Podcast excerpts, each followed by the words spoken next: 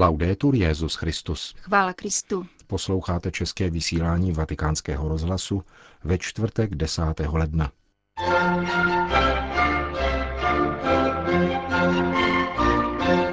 Evropské zbrojovky vyvážejí zbraně do nejkonfliktnějších oblastí naší planety, uvádí se ve zprávě Evropské unie. V neděli projde pařížskými ulicemi protestní pochod proti zákonu o redefinici manželství. A na závěr další díl z cyklu reflexí nad katechismem katolické církve Víra je ze slyšení. Hezký poslech přejí Jena Gruberová a Milan Glázer. Zprávy vatikánského rozhlasu. Řím. Přestože sousloví hospodářská krize se skloňuje ve všech pádech, některým sektorům se zcela vyhýbá. Jedním z nich je evropský zbrojní průmysl.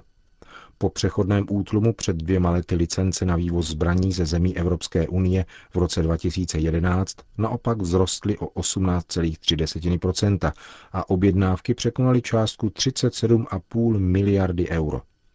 Zbraně a vojenský materiál se předloni exportovaly do nejkonfliktnějších oblastí naší planety, na Blízký východ a do Ázie, zatímco vývoz do Spojených států amerických polevil, píše pro jeden italský webový portál Giorgio Beretta, analytik organizace Rete Disarmo, síť odzbrojení. Data o zbrojním exportu vyplývají ze 14. výroční zprávy o kontrole vývozu vojenských technologií a zařízení, kterou vždy v závěru roku, loni to bylo 14. prosince, publikuje Evropská unie.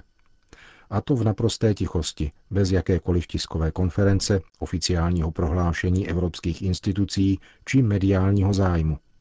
Evropské vlády si nepřejí zveřejněním více než 400 stránkového raportu budit příliš pozornosti. Důvodů je několik. Zpřístupněné údaje jsou v prvé řadě zastaralé. Prosincová zpráva uvádí počty vývozních licencí a konkrétních dodávek zbraní za rok 2011. Jak vidno bruselským úředníkům trvá celý rok, než se sumírují čísla z jednotlivých národních relací. Se zprávami o vývozu brambor či řepy jim to obvykle jde poněkud rychleji, poznamenává italský analytik. Navzdory tak pečlivému dlouhodobému zpracování jsou předestřené údaje nekompletní. Z nepatrné poznámky na osmé stránce raportu se totiž dozvídáme, že některé státy nemohly dodat údaje o skutečném objemu svého zbrojního exportu. Nejde přitom o okrajové výrobce. Kromě Belgie, Dánska, Polska, Řecka či Irska data nedodali Německo a Velká Británie, tedy dva z nejvýznamnějších světových vývozců zbraní. Po 14 letech od přijetí příslušných evropských směrnic nelze uvěřit, že by tyto státy ještě měly technické potíže s katalogizací zbraní. Jejich vlády navíc musí předkládat detailní výroční relace svým parlamentům. Evropská unie se chce spíše vyhnout choulostivému porovnávání zbrojního exportu různých členských států a jeho sporných destinací, píše Giorgio Beretta. Hlavním zákazníkem evropských zbrojovek se v roce 2011 stala Saudská Arábie. Členské státy Evropské unie do Půštního království vyvezly zbraně za více než 4,2 miliardy euro. Za druhým největším nákupcem nemusíme příliš daleko. Spojené arabské emiráty nakoupily zbraně za téměř 2 miliardy euro. Evropské země si touto vítanou směnou alespoň zaplatí účty za elektřinu. Není tudíž náhodou, že navzdory lidovým hnutím na severu Afriky byl autorizován vývoz do států s rozsáhlým nerostným a energetickým bohatstvím, jako jsou Alžírsko či Maroko. Vzhledem k násilným střetům však překvapují vývozní licence do Egypta, Tuniska a dokonce Libye. Na ní přitom bylo v roce 2011 uvaleno zbrojní embargo. Přesto sem z Evropy putovaly zbraně za 34 milionů euro, z toho téměř polovina francouzských. Evropská unie obchoduje se zbraněmi také v azijských ohniscích napětí, Indii a Afghánistánu. Posledně jmenovaná země, která se doposud nachází pod částečným zbrojním embargem, přitom v předloňském roce dovezla rekordní objem vojenského vybavení v hodnotě téměř půl miliardy euro.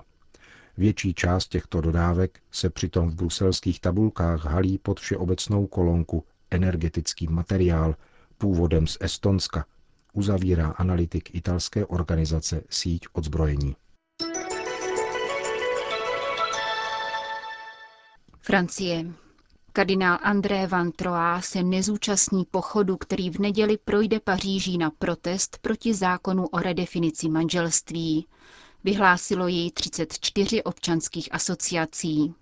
Předseda francouzské biskupské konference zdůraznil, že změna občanského zákonníku je otázkou týkající se všech občanů země a nikoli v úzce konfesním problémem. Má přítomnost by povahu protestu oslabila, vysvětlil kardinál Van Troa, a jen by poskytla argumenty proti straně. Ta by pak označila odpor proti redefinici manželství za náboženské podivínství. Samozřejmě ale manifestanty pozdravím a je možné, že někteří diecézní biskupové se jako soukromé osoby k pochodu přidají, uzavřel pařížský arcibiskup. Sýrie. Asi tisícovka křesťanů, řecko-pravoslavných a katolíků zůstala zcela bez prostředků uvězněna ve své věsnici Jaukubí, severně od Alepa. Nemají potraviny ani elektrický proud a hrozí jim smrt. Vesnice leží mezi dvěma frontami a není možné ji opustit. S alarmující zprávou se na agenturu Fides obrátil kapucín otec François Kusefí, farář kostela svatého Františka v Hamra poblíž Bejrútu. Právě tato farnost se stará o zhruba 500 syrských uprchlíků, kterým se podařilo z vesnice odejít ještě před vyostřením konfliktu. V ryze křesťanském Jaukubí žili původně tři tisíce obyvatel, věřící arménské, pravoslavné a katolické církve. Osud tamních zbývajících civilistů sdílí skupina františkánských řeholnic, se kterými však není možné navázat jakýkoliv kontakt, informuje otec Kusejfí. Všemi silami se snažíme o jejich odchod sem do Libanonu. Vyslanci z naší farnosti se vydali na nebezpečnou cestu, dostali se až do Alepa, avšak dále to už nebylo možné. Vyzývám k záchraně našich bratří, kteří jinak zemřou, za všeobecné lhostejnosti, apeluje na vatikánskou agenturu libanonský kněz.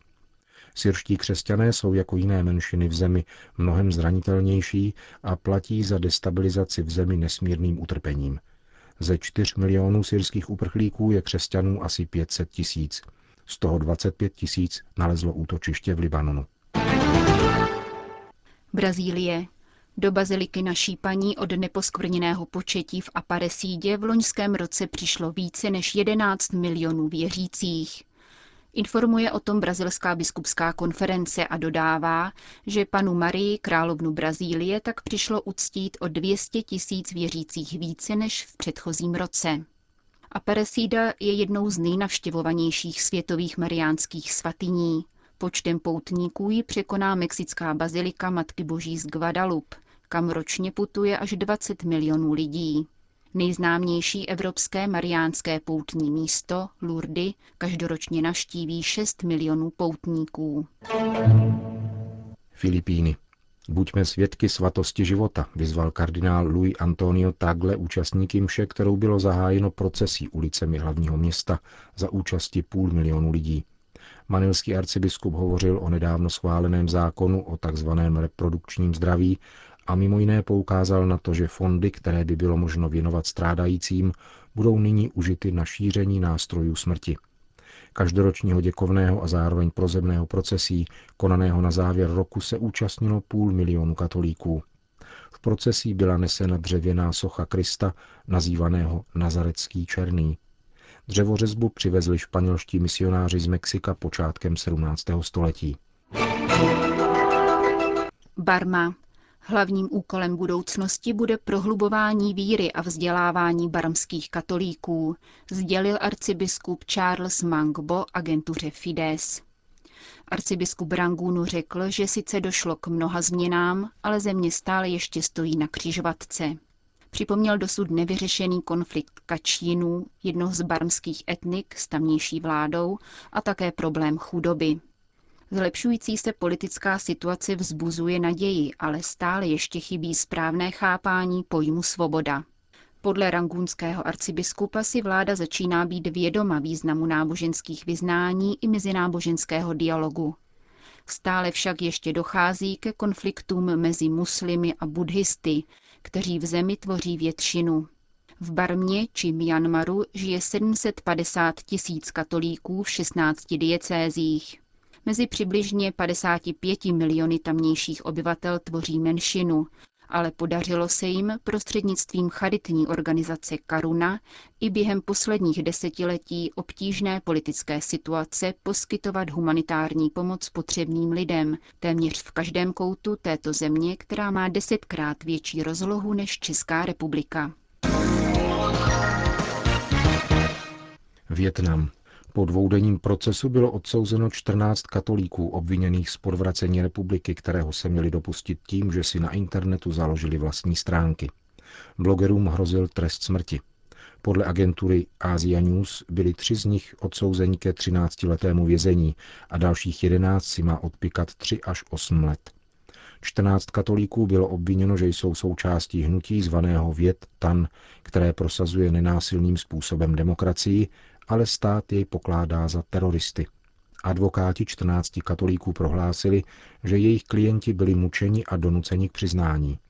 Minulý týden profesor civilního práva ze Stanfordské univerzity Alan Wiener na podnět 11 z nich informoval OSN o jejich nezákonném věznění.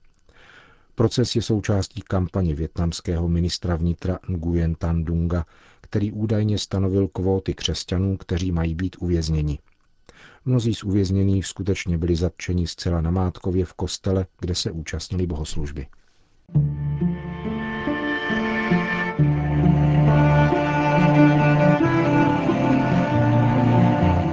Víra je ze slyšení.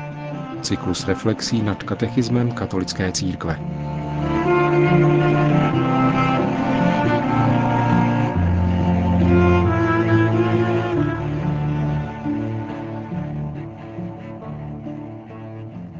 Říkáme věřím či nevěřím. Jak však chápeme slovo věřit? Katechismus nám sděluje, že věřit se vztahuje ke dvěma věcem. K osobě a k pravdě. Prvenství tu však vždy náleží osobě. Jádro víry spočívá v osobním přilnutí člověka k Bohu a nikoliv v opakování výroků o Bohu, byť by byly pravdivé. Benedikt XVI. zcela jasně píše – na počátku křesťanského života není určité etické rozhodnutí nebo nějaká velká idea, nýbrž setkání s událostí, s osobou, která otevírá před životem nový obzor. Víru vyznáváme apoštolským vyznáním, a to znamená, že naše víra má své kořeny v setkání apoštolů s Ježíšem Nazareckým. Ono setkání je základem našeho osobního setkávání s Bohem, který se dává zakoušet skrze stvoření, v životních událostech a v našich srdcích. Druhá souvislost víry, o které se zmiňuje katechismus, tedy odkaz k pravdě, znamená, že víra je také svobodným souhlasem s celou pravdou, kterou Bůh zjevil. Vyznání víry je celek pravd, zjevených Bohem a uchovávaných církví. Tyto pravdy však nejsou filozofickými formulacemi týkajícími se Boha, níbrž pocházejí z konkrétní události, z osoby Ježíše Krista.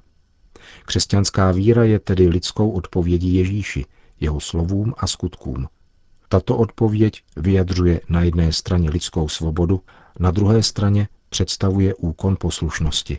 V katechismu čteme, že poslouchat ve víře znamená svobodně se podřídit slyšenému slovu.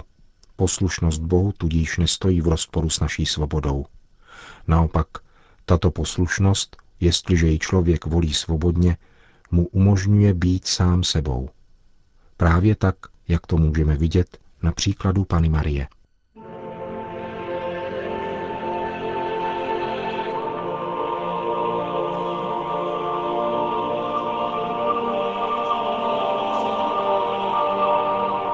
11. díl z cyklu reflexí nad katechismem katolické církve připravil otec Dariuš Kovalčik, který vyučuje na Papežské Gregoriánské univerzitě v Římě. Končíme české vysílání vatikánského rozhlasu. Chvála Kristu. Laudetur Jezus Christus.